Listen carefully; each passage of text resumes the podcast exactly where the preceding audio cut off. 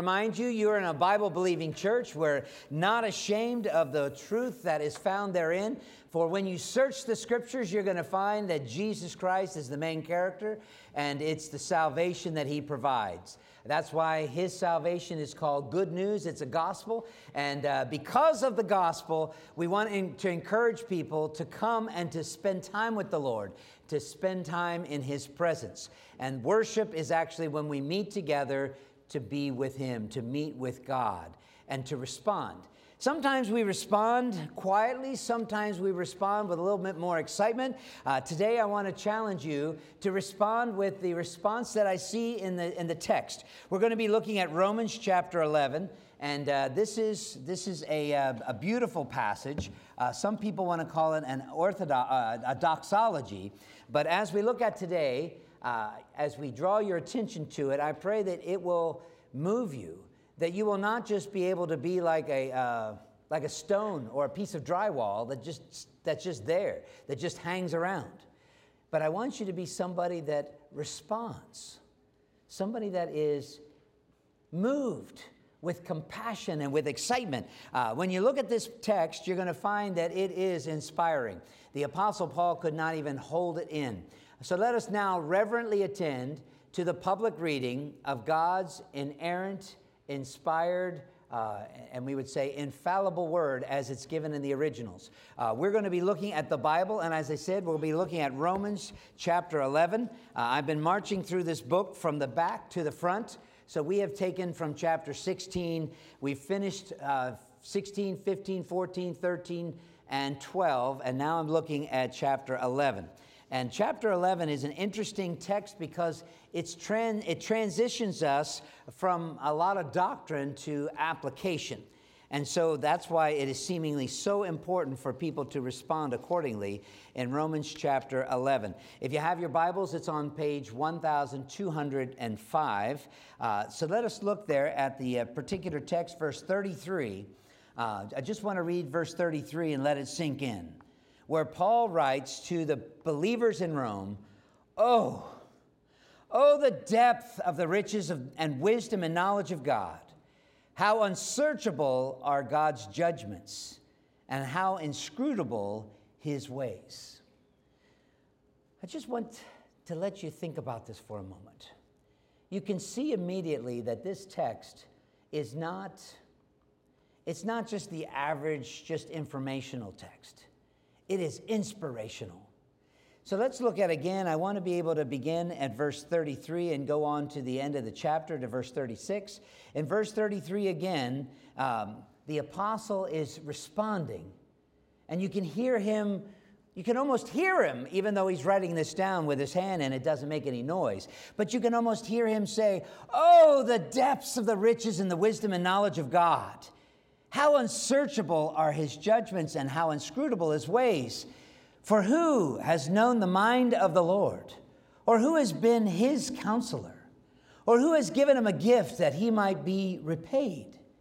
For from him and through him and to him are all things. To him be the glory forever. Amen. Amen. Now, when you look at that particular text, you can hear when he finally gets to the Amen, you have kind of the exhale. You've had the climax that's come to this point of saying, Wow! Okay? And when you realize how exciting it is for the Apostle Paul, I want you to think about it for a moment. Here's a guy that's actually met Jesus. Now, I know, I hope that you've met Jesus too, but we have to meet him by faith when, G, when, when Jesus met Paul on the road to Damascus, Acts chapter 9 tells us the story. Uh, he was knocked off his high horse and he was on the ground, and Jesus spoke to him by name. Paul wasn't so excited at that point. He said, Who, who are you, Lord? He was scared, and at the same time, he knew who it was. He had been persecuting Jesus. He wanted to silence anybody who had a thought about promoting Jesus. And now Jesus introduces himself to him in grand fashion. But when Paul writes about this to the people in Rome, he gets to this point in chapter 11 where he says, Hey, everybody, look! Oh, the depths! It's unsearchable, it's unfathomable, it's amazing. And that's why he gets to this point before he says, Amen. He says, God gets the glory for all of this.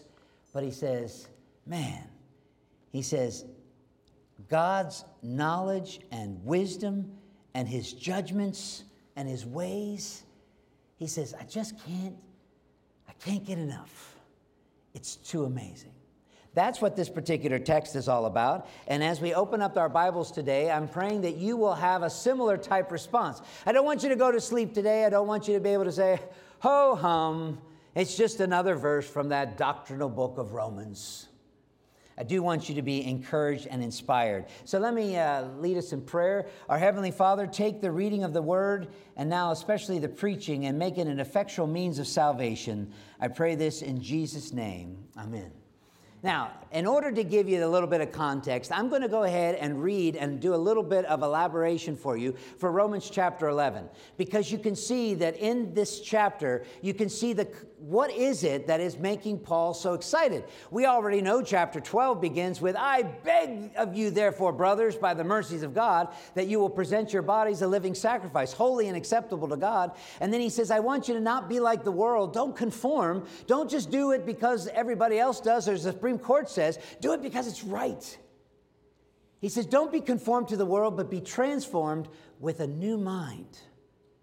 It's a renewed mind.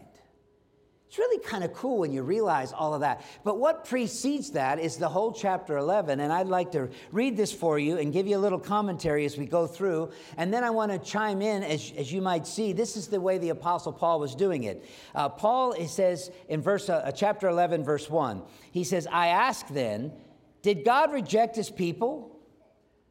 Did God reject his covenant community? No, he says, by no means. He says, Paul says, For I, Paul, am an Israelite. I'm a descendant of Abraham. I'm a member of the tribe of Benjamin. That little tribe, he says, For God has not rejected his covenant people. He knew them. He has already identified them. And he says, Do you not know what the scripture says about Elijah?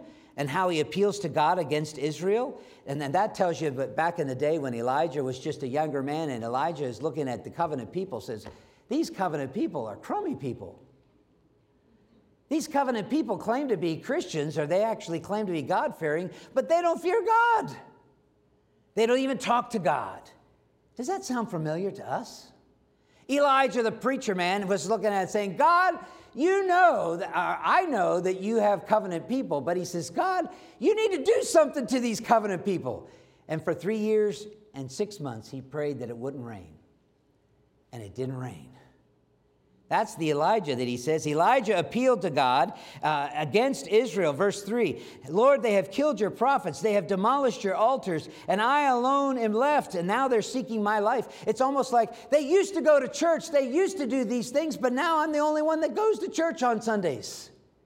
You can almost see Elijah stirred by the fact that so many people that claim to be Christian don't act like it. Verse 4 but what was God's reply to Elijah? He says, I've kept for myself 7,000 who did not bow the knee to the false gods. Verse 5 So too, at the time, at the present time, there is a remnant chosen by grace. So now Paul is saying, Hey, I remember Elijah and how it worked back then. He says, Right now, it's the same. There is a group of people who haven't bowed the knee. He calls them a remnant. Hmm. It's a smaller percentage than the whole. It's not a majority, but he says there are some people who are part of my covenant community and they are faithful. And he said, it's, it's not because they've done so many great things, but because I've chosen them. Verse 6, and it's by grace. He said, if it wasn't by grace, then it would not, then it would be on the basis of works. And he says, but it has to be by grace, which is undeserved favor. God just did it because God wanted to. Then he says in verse 7 So, do you get it? Maybe not. He says, What then? Israel failed to obtain what it was seeking, but the elect have obtained it. In other words, the ones that God has extended grace to, they have obtained it, and the, and the rest were hardened. And that's why he quotes the scripture there God gave them a spirit of stupor that their eyes would not see and their ears would not hear, even to this day. Then he quotes David and he says, Let their table become a snare and a trap, a stumbling block, and a block of retribution for them. Let their eyes be darkened so they cannot see and, and bend their backs forever. Wow. Paul is writing to these believers in Rome and he says, Hey, there's a lot of people who are faking Christianity.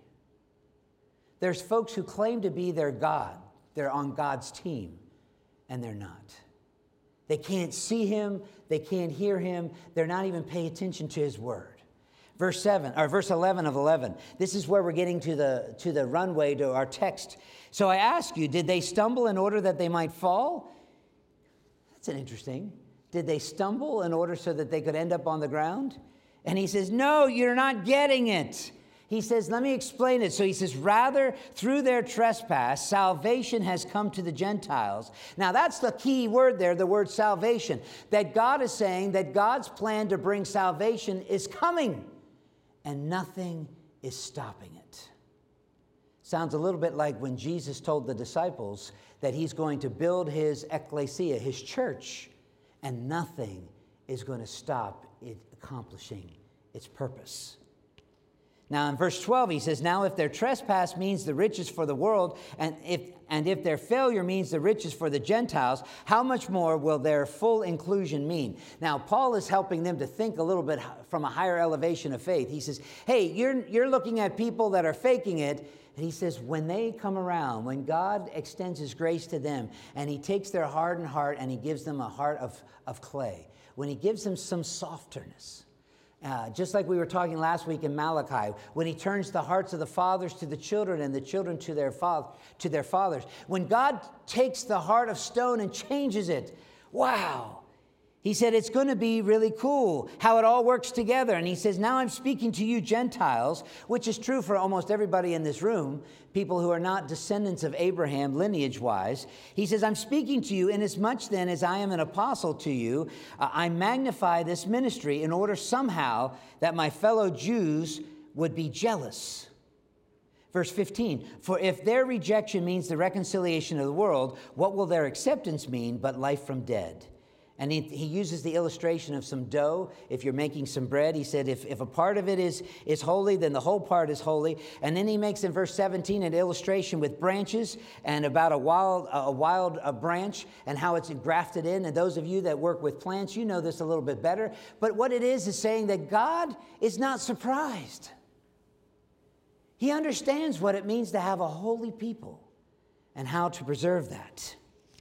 He says in verse 19, he says, branches were broken off so then, then they would be grafted in. Do you hear how God is going to save people? They used to be afar off, they were broken off, and now he's taking them and connecting them to his great salvation. He says, verse 20, that is true. They were broken off because of unbelief, but you stand fast through faith. So do not become proud, but rather have fear of God. Marvel at God he says, For if God did not spare the natural branches, neither will he spare you. Note then the kindness and also the severity of God. Yes, God is kind in this salvation, but notice the severity in this salvation. He says, um, Notice this that, uh, that severity towards those who have fallen, but God's kindness to you, provided you continue in his kindness. Otherwise, you too will be cut off. And even this, verse 23, and even they, if they do not if they do not continue in their unbelief, will be grafted in. For, in, for God has the power to graft them in if he so chooses. Now, when you jump down to verse 25, he says, I don't want you to be confused by all this talk about, about dough and about branches and about, uh, about people rejecting and all this kind of uh, remnant stuff. He says, Let me tell you, plain and clear. Lest you be wise in your own sight, unless you try to create it from your own understanding. He says, I need to reveal this to you. I do not want you to remain unaware, you brothers in Christ, you sisters in Christ. I don't want you to just pretend or try to assume. He says, there is a partial hardening that has come upon the Jewish community. They really don't get it. But this is this hardening, this inability of their hearts to receive Christ, uh, is, he says, it is a short time. He says, until the fullness of the Gentiles has come in. Now, Paul goes on to say, verse 26, and in this way, God is going to finish his salvation plan.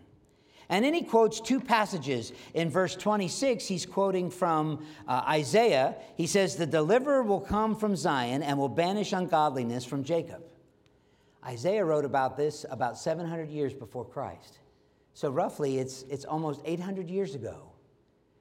Then he quotes from, uh, in verse 27, he quotes from Jeremiah, uh, which goes back even a little, uh, uh I guess, a similar time frame. And he says that he's going to make a covenant with his people to take away their sins. Jeremiah 31. Part of the reason why our church is named New Covenant, because God entered into a, a promise made with blood, an oath that he would save people. Now, he's talking about this great salvation. So in verse 28, but he says, Now, as regards to the good news of the gospel of Jesus Christ, he says, These people that claim to be godly or that have this heritage uh, with the Jews, he says, they currently are enemies. Sometimes you want to just shake your head and say, Really? Yeah, there's people that claim to be religious, but they're not advancing Jesus. They're advancing something else. He says, Currently, they are enemies for your sakes, but in relation to God's salvation, and he calls us his electing salvation, these same people are still loved. God has not erased them or canceled them he says they're beloved for the sake of the forefathers. In other words, God had a plan way, way back there with Abraham, and he's not going to forget his covenant to Abraham. And verse 29 For the gifts and the callings of God are irrevocable. They can't be changed. They're, they're firm. They're just like putting concrete. For just as you were at one time disobedient to God, but now you have received mercy from God because of their disobedience. Now there's an, a preacher coming to talk to you. Verse 31 So they too now have been disobedient in order that by God's mercy would be shown to them. Now, verse 32 For God has consigned, or he has labeled it properly, everybody is disobedient. Do you feel the rubber meeting the road? Paul is saying, hey, you may be a Jew or you may not be a Jew. You may be one of the Gentiles talking about those Jews. He says, whatever camp you find yourself in, the same dilemma is there. We're disobedient. And then he shifts gears and he says, but God is going to have mercy. Mercy. This is a part of the salvation of God, that He'll extend, ex- extend mercy to all kinds of people. And this is where He says, Oh, this is amazing. Oh, the depths and the riches and the wisdom and the knowledge of God. How unsearchable are his judgments, how inscrutable are his ways. And then he goes on to say that people haven't been able to help God because he says, For from Jesus and through Jesus and to Jesus are all things. Glory is needing to continue throughout the ages and never end. And that's where he says, Amen. So you can almost hear that the apostle there breaks into a song almost like this Praise God from whom all blessings flow. Praise him, all creatures here below. Praise him above, ye heavenly host. Praise Father, Son, and Holy Ghost. And then, two, we normally say, Amen.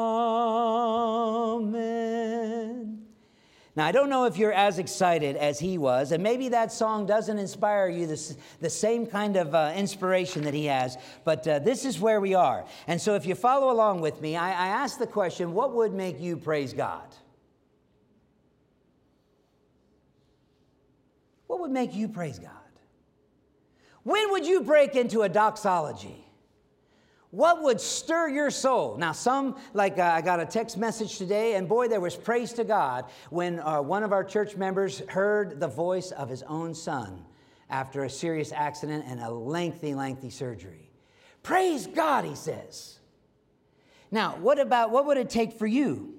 Would it be if a prayer was answered uh, or if your agenda came on God's timetable? You know, if, if, if this happens just the way I've planned it and, and this all came together, I would say, Praise God. I might even stand up. I might even lift my hands up. Oh, is that, is that allowable for Presbyterians?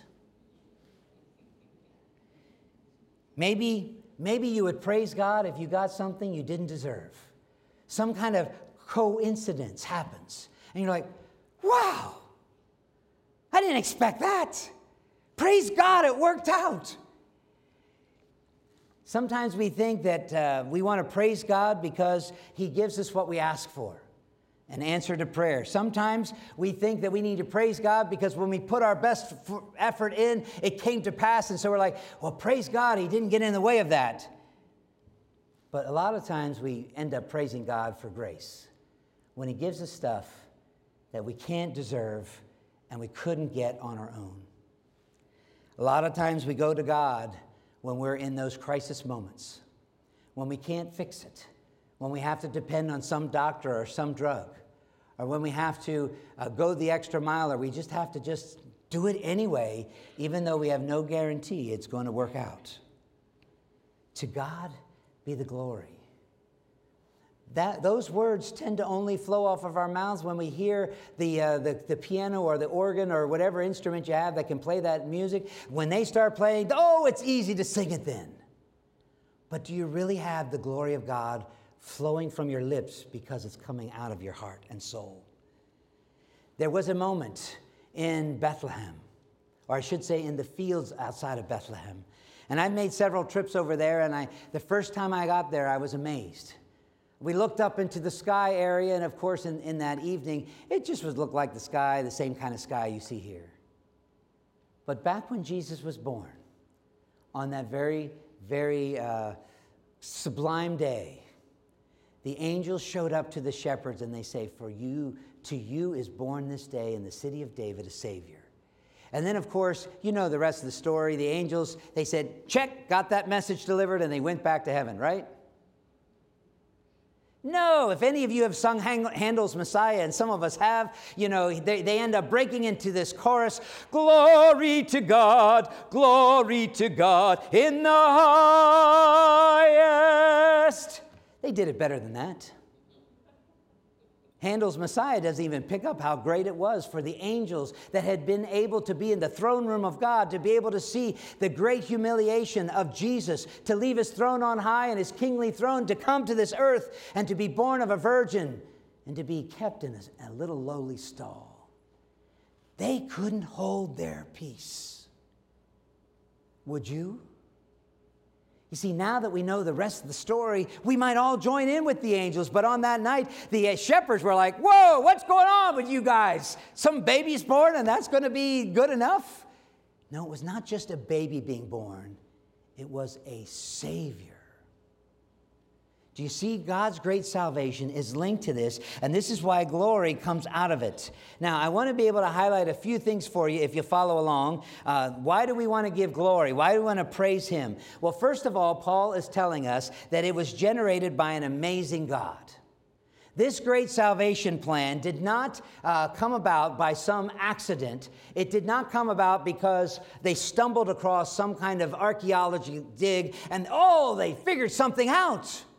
No, if you look here, you're going to find that the text of Scripture is crystal clear.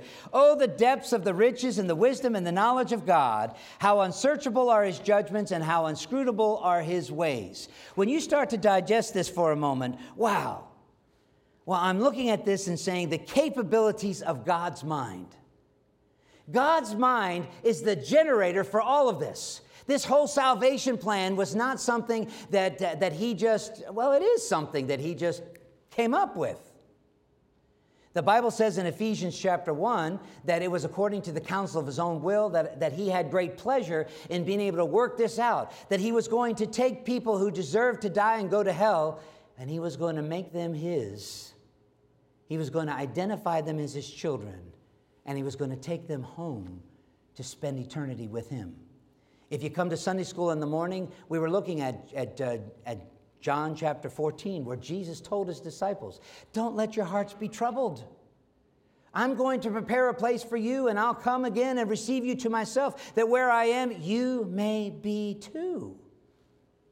Wow, it's pretty interesting. The capabilities of God's mind. There are, there are three things that are highlighted about God's mind. And it's kind of fascinating to me. I call it God's mind because you can see the word mind mentioned there. For who has known the mind of God, verse 34. You can see verse 34 pop up there, and you'll see that God's mind was where all of this started.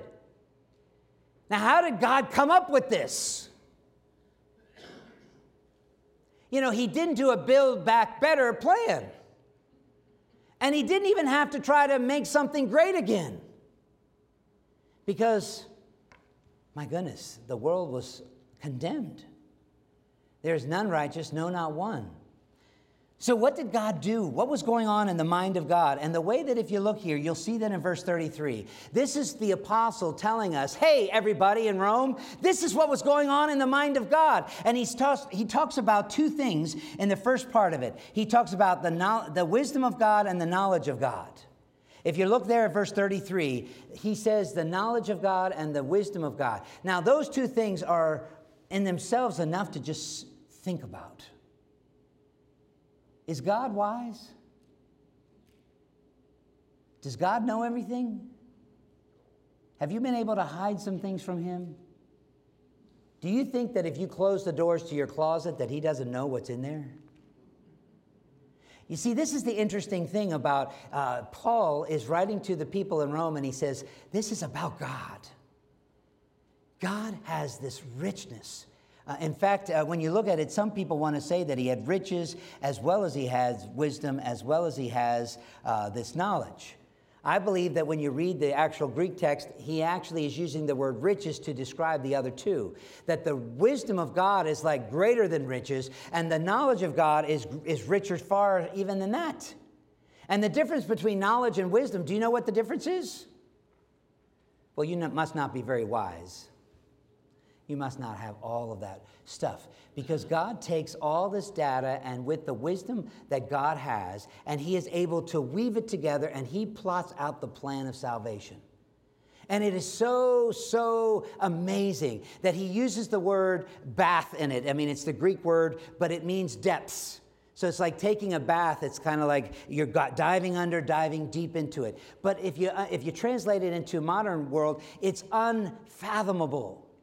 It's almost like you can, you can, you know, we could take a, uh, go down seven miles in the Mariana Trench, way down below the surface of the water, and, and man, it, the pressure is so great there and everything else, but, but that's trying to get to the depths. And what he's saying, t- telling us is that God, in his plan of salvation, has got it deeper than you could ever figure out. And it's not just that he knows everything about everything. He knows where everybody is. He knows the timing of this, that, and everything else. I mean, it's, it's pretty cool how God even works with people to have advances in medicine, advances in chemistry, advances in technology. I mean, who would have ever thought that there would be a car that we could get in that you could even do? Are one of you driving one of those cars? Oh, it's really cool. You know what I'm talking about. Technology is so far advanced that, that these cars can drive themselves and stay between lanes and stay farther away from people. And you're just thinking, oh, let me tell you that God's wisdom and God's knowledge is so much greater, so much deeper, to use the Greek text. Now, he says that's one of the things that you got to pick up on is God gets the glory for this great salvation because he's an amazing God with wisdom and knowledge, but he also has this thing called judgment. The word krina in the text. He says, How unsearchable are his judgments. This is the one where I was just spending a lot of time on. How does God work things out? Does God just go on vacation and just let it all work out on its own? Sometimes you may feel like that. You petition God, you ask Him, you ask Him again. You ask Him more times than that, than the Jesus illustration where He says that that woman is, is so persistent with the earthly judge that the earthly judge says, Oh, you can have it, leave me alone. We may petition God like that too. But God's judgment means that He is free to do His holy will. He's free to answer yes and he's free to answer no. There is no obligation on his part that he has to do things your way. Daniel 4:35 Nebuchadnezzar took a long time 7 years. He acted like an animal. And finally when his senses came to him what he understood was that the inhabitants of the earth are seen as nothing. And God does according to his own will in heaven as well as on earth. And none can even put their hand up and say no way stop. None can hold his hand back or question him why what have you done you see, the judgments of God, uh, according to our text here, they are unsearchable. This is because we think that some of God's judgments are not fair or they're not right. They don't work out the way we want. Has anybody ever wronged you? Come on, you got to nod yes. It's obviously people, even if they cut you off driving. You know what I'm talking about when you, when you have a life that you're going on and you're trying to be a great neighbor, you're trying to be good, and then somebody ends up ruining it for you. They can make an accusation. They can get in your way. They can, they can actually take the last thing on the. On, I mean, whatever it is that they do to hurt you and damage you and to mess your world up, you would, if you were God, I bet you you would make a judgment that they should get what they deserve. They wronged me, I'm going to wrong them. We might even take Hammurabi's code an eye for an eye and a tooth for the tooth. If they knock my tooth out, I'm going to knock their front tooth out. You see, we were talking about that with vengeance is God's, and that's in chapter, uh, chapter 9 a little bit later, or excuse me, in, in chapter 12, the next chapter. But in this particular case, the point of God's judgments, He chooses to do some things. 50 years ago, there was a court case that happened, and, and uh, the people were, were wanting to be able to get an abortion. And they worked it through the court system and they got up to the Supreme Court. And why did God allow them to make a, a ruling that we all know wasn't based in, in, in, in any words in the Constitution? And they certainly wasn't in character with the Bible, which they had put their hand to swear on. How did God's judgments allow that? Why didn't God just get involved and, and, and change their mind? Why didn't he give them a, a, majority, at least, of, the, of those people in the robes, so that they wouldn't make such a bad decision? And here we are. I lived most of my lifetime thinking that we were stuck with this. In God's providence, He allowed these judgments to come to pass. And that's why we can't figure out how did that work together for salvation? I'm going to tell you that maybe there wouldn't have been thousands of pro life people. There wouldn't have been so many witnesses to folks who have unwanted and unplanned pregnancies. There's been a lot of, I mean, our baby bottles, I've got one right here. What does this money do? Oh, you could say, oh, it pays the salary of the staff that worked for the uh, Crisis Pregnancy Center. But in reality, it enables those people to be there on the front lines to fight against the battle that, that the Satan is waging to deceive people. And the way they fight the battle is with truth. And it ultimately leads them to Jesus, who will set them free. Now, God's wisdom, God's knowledge, God's judgments and then the other one is God's ways. Whew. God really does work it all together for good. We read about that in Romans 8 28, just a couple chapters before this chapter 11. So the first thing you see is that God is an awesome God. The second thing, which is very a small point, you can read it there in verse 34. For who has known the mind of the Lord, or who has been his counselor, or who has given him a gift that he might be he repaid? If you follow along on this particular one, you'll find out that, that the. Um, that the mind of God was unknown, it was unknown to man, it was unaided by man, and it was unattained by man. Let me explain that to you very, very quickly. It was unknown to man. Nobody even knew what was in God's mind when he did this great salvation. Nobody. Not you or not me. God was, was totally independent when he created his plan for his great salvation and it was unaided by man. If you look at the next one, he says, Who has been God's counselor? Well, he picks this up from Job, where in the, in the story of Job, if you're familiar with that text, some of the people are like, um, well, God must be needing some guidance because why would you hurt Job when Job has been so faithful? Job hasn't uttered a curse word. Job has stood true even when his wife told him not to. But they're all saying, Do you really want to think that you can counsel God? Were you there at the beginning when He created it all in the space of six days and very good? You weren't there. So he says, It was unaided by man. The mind of God was untainted by man as well. In verse 35, he says, Who gave a gift to God that God would have to repay him? This is kind of interesting because isn't that how you want to get things done? If you want the, the, uh, the people in Dover to do something that we like, what do you, what do, you do? For, for those of you that want them to repeal the gun law that they just passed, what would you do? okay, there is going to be something that you can think. You can at least let them know of what you're thinking, or you can send them some letters. You can try to get a big petition with lots of names on it. You can actually go and stand with a placard in front of, uh, in front of their office. You can do a lot of things. Some people try to put money towards a political action committee who, who tries to take them out to lunch or tries to encourage them that if you will do this, then we'll try to get more votes for you so you can stay in office. There's lots of different things.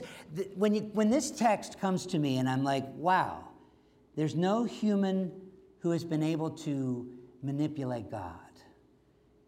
Nobody has given a gift to God that God feels like he's has to give him some favor. Did you know that God is totally free from any manipulation? No matter how hard you could try to get God to do something, he doesn't have to. And that's one of the beautiful things about this great salvation he didn't favor the Jews because the Jews did anything, and he didn't send Gentile, uh, he didn't send apostle to the Gentiles because the Gentiles did anything to get his favor. God did it because he chose to. And that was the second point of the sermon is we give God this glory because it was untainted by anything that man brought. And the third point as I wrap up is we give God the glory for this great salvation because it satisfies God. I've had to wrestle with this one the longest. If you look there in verse 36, it's just a simple three prepositional phrases for from him and through him and to him are all things. What does that mean? Is it just a cool device? Well, let me unpack it a little bit for you. Because when you look at these, these particular texts, you're going to find out that, that of him, it means, has to do with the past through him has to do with the present. Are you figuring out? To him has to do with the future. So, in a sense, what you're finding here is that one of the ways that this, this threefold phrase does, of him, through him, and to him, deals with, uh, with time. That God's wonderful plan of salvation deals with what has already happened, what is happening, and what will happen. In other words, all things is the next word that you find in that text. From him and through him and to him are panta, all things. Is there any maverick molecule in this universe that doesn't submit to the authority of King Jesus? When you think about this for a moment, R.C. Sproul made that, made that quote. He said, No, you can't, you can't go anywhere where things are free, you know, like a, a, uh, a God free zone, where God's laws and God's rules and all those things don't apply. It's not true. And so when you look here, he says, All things, past, present, and future, are connected to God in this great salvation. There is nothing that has been able to thwart it. Now, some of us would look back in our lifetime, I've only been here 55 years or so, and there have been some things that I thought, wow, they put a big roadblock up to Christianity. You know, and you look at some of the some of the folks that claim to be Christians. They've written books and they've done all this stuff, uh, and, and then all of a sudden they turn away from Christianity and they say, "Oh, I'm not a believer in that anymore." It's been weird when you look at it and you're saying, "But you said all these great things and then you're not there." It's like they changed their minds. It's, it's very interesting that God is not thwarted with people pretending to be Christians and proving they're not. Matthew 7, he says, There's going to be a lot of them that say, Lord, Lord, look at all these religious things I've done. And he'll say, Depart from me, I never knew you. But you see, that doesn't thwart his plans for his great salvation because it's of him, through him, and, and to him. Let me unpack it a little different besides just time. The of him it, it, it has the of or from God. And this goes back to my first point that I made. God's great salvation plan comes from God. It's of God. It's connected to God. In fact, it's so intimate with God that you can't even separate God from His great salvation. You can't. It is a part of when we talk about God and we talk about a good God, immediately you're talking about a God who loves and a God who saves. You can't split that.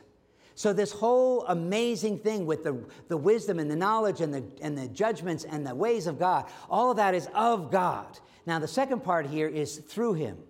This is where you get the, if you put the gospel arrows up, you'll be able to see that it's all through Christ.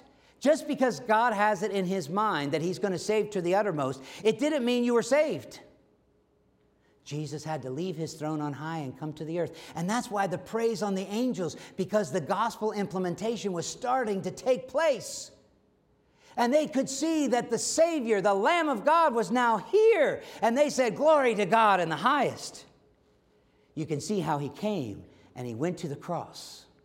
And from the cross to the grave, and from the grave to the sky. And we all sing, Lord, I lift your name on high. You can see how the gospel had to be mediated by the one who alone was worthy. There is only one mediator between God and man, and that is the God man, Jesus Christ. Now, the last point there is to him. Uh, this is where I use the word to satisfy.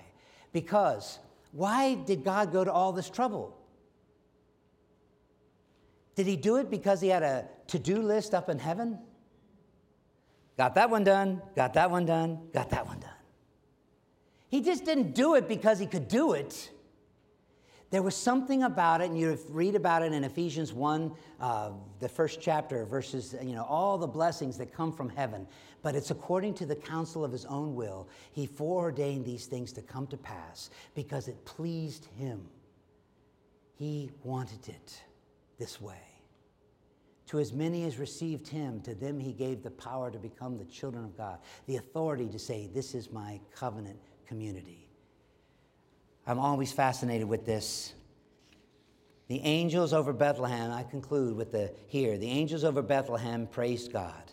And if I go to Revelation chapter 19, at the end of the Bible, you're going to find that the angels praise again but this time a few more people join with us. Revelation chapter 19, and if you have it in your Bibles, you might look at it. It's pretty interesting how, right towards the end, you have the same kind of doxology that kicks in.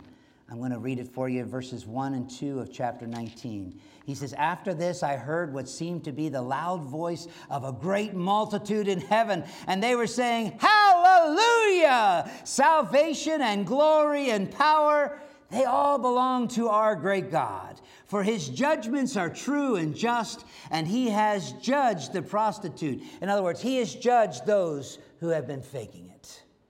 The final judgment.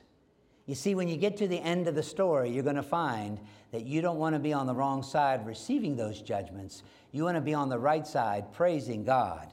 And it's pretty interesting how he avenges. Now, if you look at verses 3 and, uh, excuse me, and verses 4 and 5, this is where we join in. And the 24 elders and the four living creatures, they fell down and they, it's not that they tripped.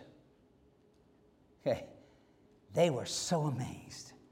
They got down on their knees and they worshiped our great God, who at that point was seated on the throne. And they all joined in with that great multitude. Amen. Hallelujah. and from the throne, a voice came saying, Praise our God, all you servants, all you his servants, you who fear him, small and great. Praise our God. I want to tell you that that's where I wrap things up. God's great salvation is not something to just be um, dozed off at. Okay, if I take you to Hebrews chapter 2, verse 3, you can see how the author says that, that this, this whole salvation is not just a little thing. It is a great thing. And he says, How shall we escape if we neglect what God has done in his greatness? This great salvation. It was declared at first by the Lord, and it was attested by others. He says, uh, We're making it known to you. There's such a great salvation. What is this salvation? It is Jesus Christ doing something for you that you couldn't do for you. All we like sheep had gone astray. We'd turned everyone to his own way. But God the Father found a way that your sin and my sin could be laid upon him. And when he was put on the cross of Calvary, he who knew no sin became sin for us, that we might become the righteousness of God. That the sin of our lives was put on him and paid in full. This great salvation is incomparable. If you watch any Marvel movie, or if you watch anything that they're showing, um, any Star Wars thing, any, any show that's got a, got a little semblance, they always try to bring some salvation, some kind of remedy, some kind of fix. But there's nothing that compares. Nothing compares to what Jesus did when he planned out of his wisdom and knowledge and according to his judgments and the way he worked it all out, making the way. There's nothing to be compared. It's unsearchable, it's unfathomable, it's unreplaceable. It's something that he gave for you. I was going to say it's irre- irrevocable what God has done for us. Do you know this Christ? Let's pray. Dear Lord Jesus, we thank you. We thank you. Lord, I pray that praise would be on our lips, that we would not just be put to sleep with this, but that we would be energized by it. Paul saw such a great salvation that even some of these wayward Jews, people that had been living uh, and deserving judgment and condemnation, God was going to extend grace to them. While they were yet in sins and trespasses, he was going to extend a, a, a an undeserved favor his mercies were going to be given, and that is why in the next chapter he begs Christians, he begs everybody listening, I beg of you that in response to these wonderful mercies, that maybe say, Praise God, that you would do the next thing, which is live the Christian life, presenting your body a living and holy sacrifice. Lord, the only reason we serve God is because you first loved us and I pray that if there's somebody here today that for the first time understands the love of God, I pray that they'll pray a prayer after this manner Lord, I see. I see your great salvation, that while I deserved judgment and punishment, you raised up a witness. It was a part of your plan. You sent somebody with a messenger, someone with beautiful feet, according to Romans 10, who shared with me the good news and told me about your great Savior who died for me. Lord, I trust Jesus as my Savior, and that's why we all can pray in Jesus' name.